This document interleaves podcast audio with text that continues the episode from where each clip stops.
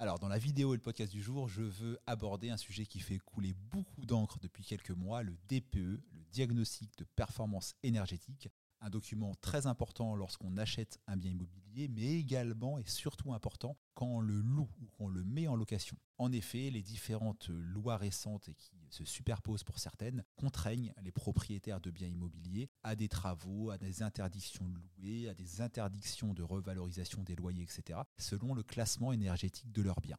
Donc ça, c'est un fait. Néanmoins, il faut être très prudent sur des choses qu'on affirme sur la lecture du DPE. Je vais dans ce podcast et cette vidéo TikTok vous parler d'énergie primaire et d'énergie finale. Et vous allez voir que ça change grandement les différences. Une des mesures phares du gouvernement réduire les rejets de CO2, etc., est d'interdire la mise en location des logements classés G dont la consommation énergétique au mètre carré par an est supérieure à 450 depuis le 1er janvier 2023. Donc c'est censé sortir tout un tas de logements euh, mal isolés du marché et contraindre les propriétaires à les vendre ou du moins à les rénover pour les mettre en location. Sauf que quand on analyse bien le texte et qu'on lit entre les lignes, on parle d'énergie finale et non pas d'énergie primaire. Et donc, on a beaucoup de propriétaires ou même de professionnels de l'immobilier qui pensent que tel ou tel bien est interdit à l'instant T depuis le 1er janvier 2023 à la location, alors que c'est complètement faux. Et je vais vous l'illustrer avec le DPE d'un bien immobilier que j'ai à vendre en ce moment dans mon agence immobilière, agence Visitenco.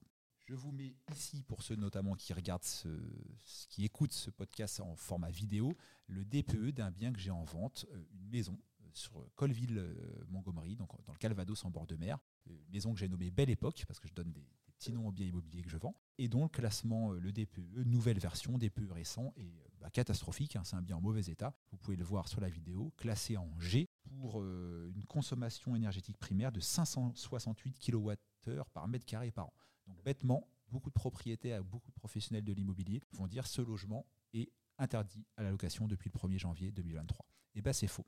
La première page du DPE parle d'énergie primaire et non pas d'énergie finale. Or, je vous l'ai dit tout à l'heure, le texte mentionnant les critères de non-décence parle lui d'énergie finale. Donc là, vous allez vous dire, ok, il commence à me parler chinois, le gars, et comment je fais pour calculer la consommation en énergie finale? Et eh bien, vous vous rendez en page 3 du DPE, et vous allez avoir un tableau qui ressemble à ça, et vous allez voir en petites lignes que, bah, pour, dans mon cas, le bien euh, en question a une estimation de 20 251 kWh au total par an en énergie finale. Donc ça vous donne le chiffre de base. Vous devez diviser ce chiffre par le nombre de mètres carrés du bien immobilier. Donc fiez-vous au DPE. Donc là, 82 mètres carrés dans mon cas. Et là, ça vous donne un chiffre, je l'ai calculé juste avant de faire le podcast, qui de mémoire est à 251 kWh par mètre carré par an.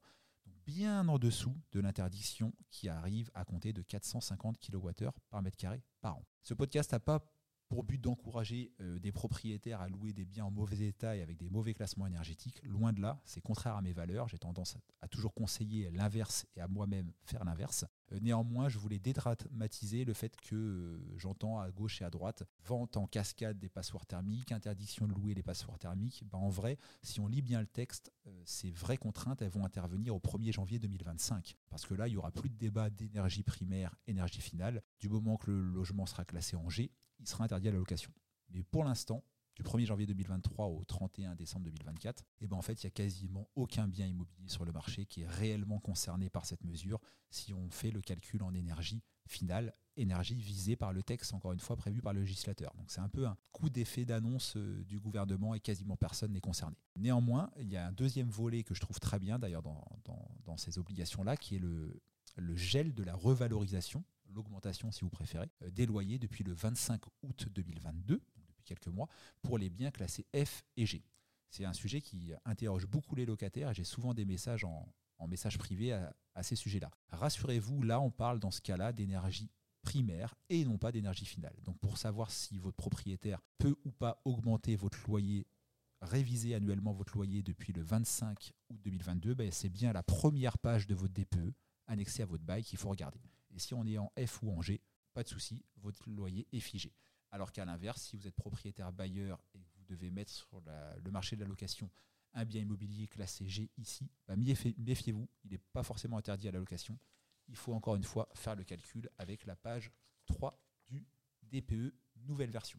Voilà, je voulais avoir un peu de pédagogie à ce sujet-là. On n'a pas fini d'entendre parler du, DPE et de la performance énergétique des logements. Au 1er avril 2023 arrive également euh, une nouvelle mesure obligatoire pour la vente des biens immobiliers euh, assimilés à des passoires thermiques avec un audit énergétique. Euh, donc c'est quelque chose qui était initialement prévu au 1er janvier 2022, si ma mémoire est bonne, qui avait été repoussé au 1er septembre 2022, qui maintenant est au 1er janvier 2023, et qui à la base devait concerner tout le monde, et qui finalement ne concernera pas les copropriétés. On voit bien qu'on a d'une part un calendrier théorique lié à l'amélioration de l'écologie dans l'habitat, dans l'immobilier, qui est évidemment une, bonne chose. Je crois que personne n'est contre. Et on a quand même en face euh, des contraintes de, réalité économique, de réalité euh, d'adaptation du bâti, et notamment en copropriété, où on se demande bien comment on va pouvoir faire certains travaux. C'est beaucoup plus facile sur une maison où vous êtes propriétaire de vos murs, vous pouvez rajouter euh, de l'isolant à l'extérieur, etc.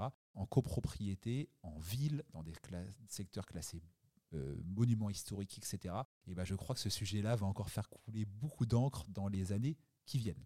N'hésitez pas à interagir avec euh, cette vidéo, posez vos questions en commentaire, j'y réponds toujours. Et si vous voulez voir plus d'infos, IMO, euh, investissement locatif, conseils pour un premier achat, fiscalité du bailleur, etc., vous pouvez aller sur YouTube, sur TikTok et sur les plateformes d'écoute des podcasts et vous tapez la minute du propriétaire. Le logo est dans mon dos pour ceux qui regardent ce format en vidéo.